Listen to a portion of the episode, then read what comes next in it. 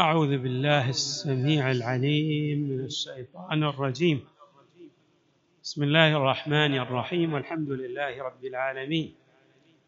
والصلاة والسلام على أشرف الخلق. سيدنا ونبينا محمد وآله أجمعين.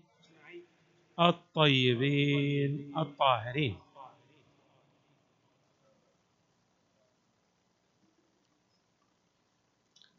من توجيهات إمامنا زين العابدين عليه السلام في رسالة الحقوق يذكر حقوقا متعددة. من هذه الحقوق حق اللسان. اللسان من الجوارح الهامة والنعم العظيمة التي أعطاها الله تبارك وتعالى للإنسان. ولكن هذه النعمة سلاح له حدان.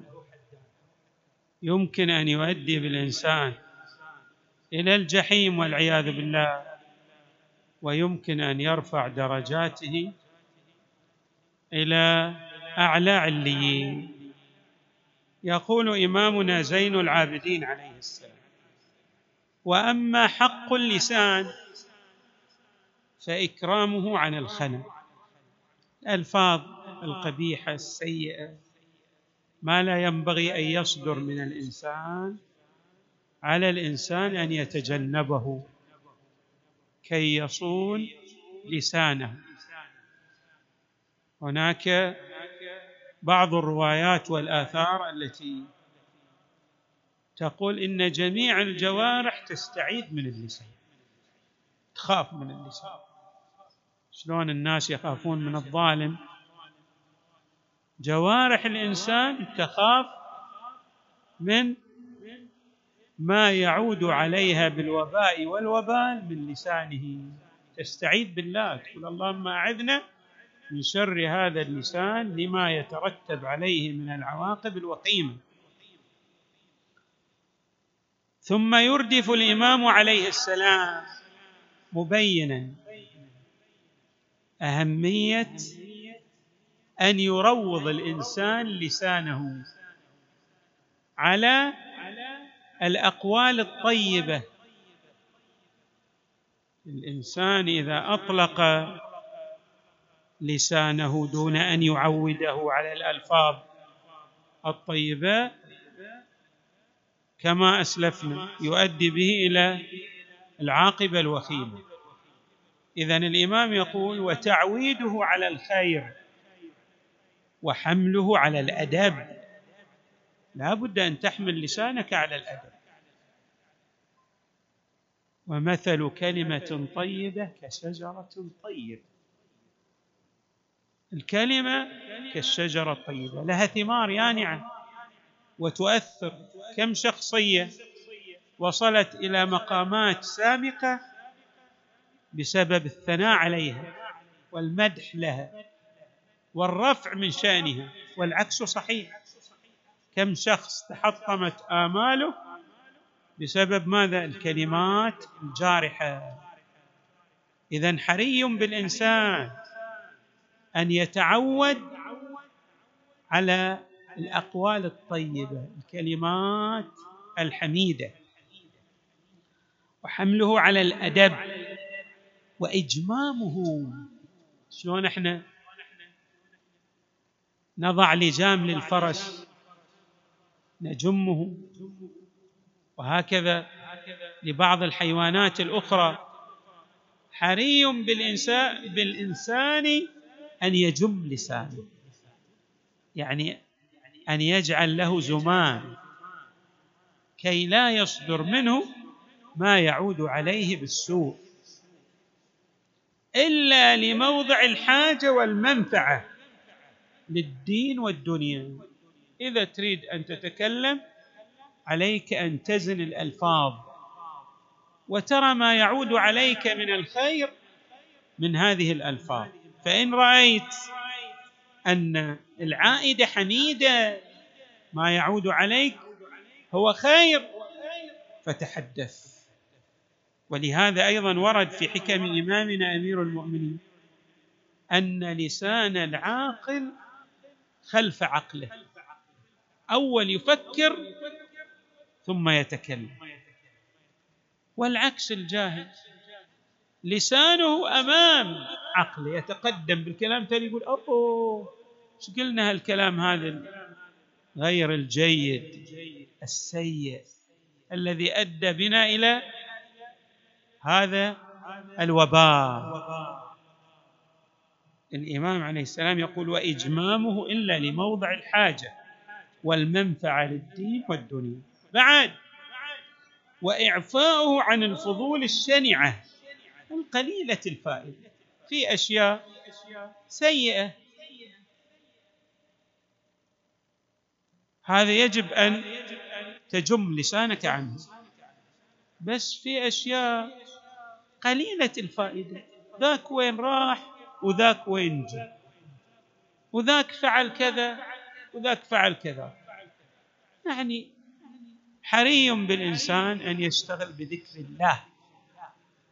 في الأعم الأغلب لا بأس أن تستخبر وتستعلم عن بعض الأمور التي تعود عليك وإليك بالمصلحة. أما أن تكثر من الثرثرة التي لا فائدة منها فهذا تضييع لوقتك بالإضافة إلى الحساب الشديد من الله فيما يصدر منك من الأمور التي قد تؤدي بك إلى الهلاك والعياذ بالله. ولذلك الإمام يقول الشنعة القليلة الفائدة التي لا يؤمن ضررها مع قلة عائدتها وبعد شاهد العقل والدليل عليه.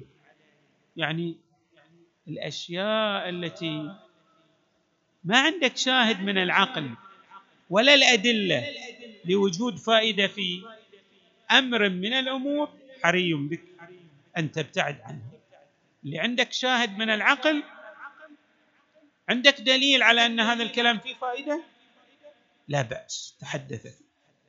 أما لا شاهد من العقل ولا دليل على هذه الأقوال التي تتحدث بها فابتعد بقدر ما تستطيع عن ذلك. ثم يقول وتزين العاقل بعقله حسن سيرته في لسانه. شلون الإنسان؟ المرأة قد تزدان بعقد من الذهب أو من الالماس من الأمور الأخرى التي تعدها النساء زينة. والرجل أيضا قد يزين نفسه مثلا بملابس جميلة يمسك سبحة ثمينة يلبس نظارة أنيقة ساعة مثلا جميلة. ممكن. للنساء والرجال أمور يزدانون بها. طيب. العاقل كيف يدلل على جمال عقله؟ الإمام يعطينا سمة جد هامه تدلل على الجمال في العقل. يقول وتزين العاقل بعقله حسن السيرة في لسانه.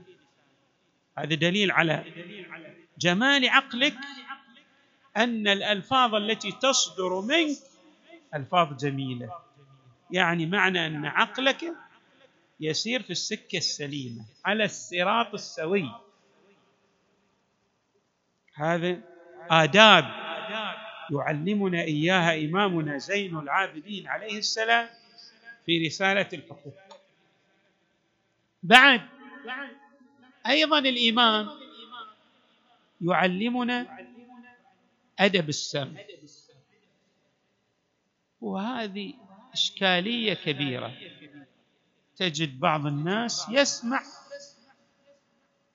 كل شيء. لا. حري بالعاقل ألا يسمع إلا ما يعود عليه بالفائدة. هناك أمور لا يسوغ للإنسان أن يستمع إليها لمضارها. لعواقبها السيئة. يقول الإمام عليه السلام وأما حق السمع وأما حق السمع فتنزيهه أن تجعله طريقا إلى قلبك. لأن هذه الكلمات التي تستمعها إلى أين تذهب؟ إلى العقل. وقد ماذا ترسخ في العقل؟ ترسخ في العقل إذا استمعت إلى بعض الكلمات بعض العلماء من الافذاذ قيل له لماذا مثلا؟ نعم لا تجلس مع فلان. قال له هذا يتحدث بألفاظ تؤثر. أثرها يعود علينا بالضرر.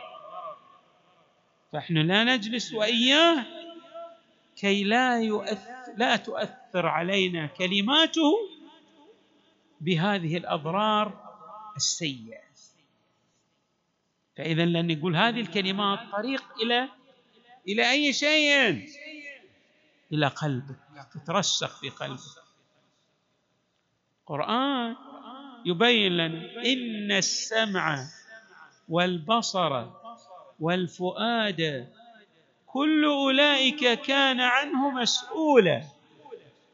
هناك مسؤولية عليك أن تلتفت إليها.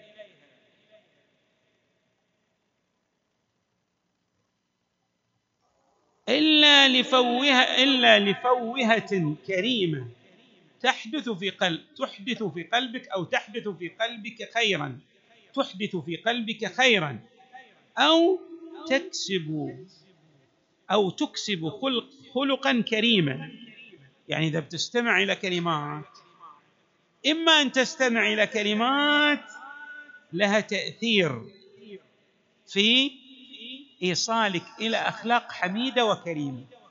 أو بعد ها كلمات تأثر على المعاني.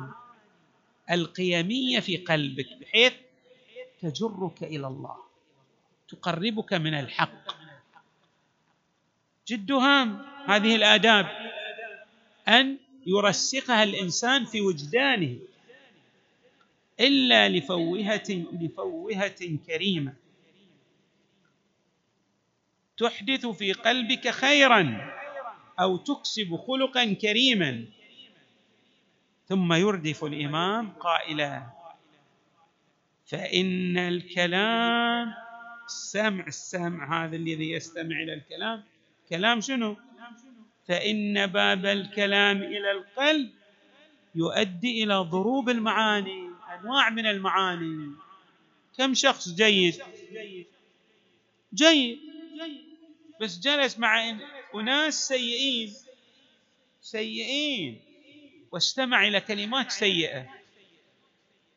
وأثرت فيه هذه الكلمات بحيث قلبت أدبه وحسن أخلاقه إلى ماذا؟ إلى السوء والعياذ يتأثر الإنسان مهما كان الإنسان بطبيعته يتأثر بالكلمات الطيبة ويتأثر بالكلمات السيئة. فإذا جلست مع الصالحين مع الناس الذين يتكلمون بكلمات جميلة سيكون لكلامهم العذب الحسن الجميل التأثير الرائع الذي يعود عليك بخيري الدنيا والآخرة. وإذا جلست مع الناس السيئين الذين يهرفون بما لا يعرفون ويتحدثون بالسوء. وهؤلاء طبعا ما عندهم شغل. يشغلون أنفسهم يشغلون أنفسهم بهذه الكلمات وقد تحدث القرآن عنهم ما سلككم في سقر؟ شوف الله يخاطب أهل النار أو الملائكة يخاطبون أهل النار. ما سلككم في سقر؟ قالوا لم نك من المصلين. ما كنا نصلي. بعد ولم نك نطعم المسكين. ما كنا ندفع جزء من أموالنا للناس. ما نساعد أحد. بعد وكنا نخوض مع الخائض. نتحدث بكيف؟ في كل شيء. اللي نعرف واللي ما نعرف. شوفوا ثلاثة أمور. أوجبت الدخول في النار. ترك الصلاة. وبعد وعدم إنفاق جزء من الأموال في طريق الخير. إنسان يصاب بالبخل والعياذ والأمر الثالث ما هو؟ الخوض مع الخائض حديث السيء الذي تسمع ناس يتحدثون تجي بعد تدخل وياهم وتزيد الطين ذلة مثل ما يقال. ذلك الإمام عليه السلام يؤدي إلى ضروب المعاني. وهذه المعاني.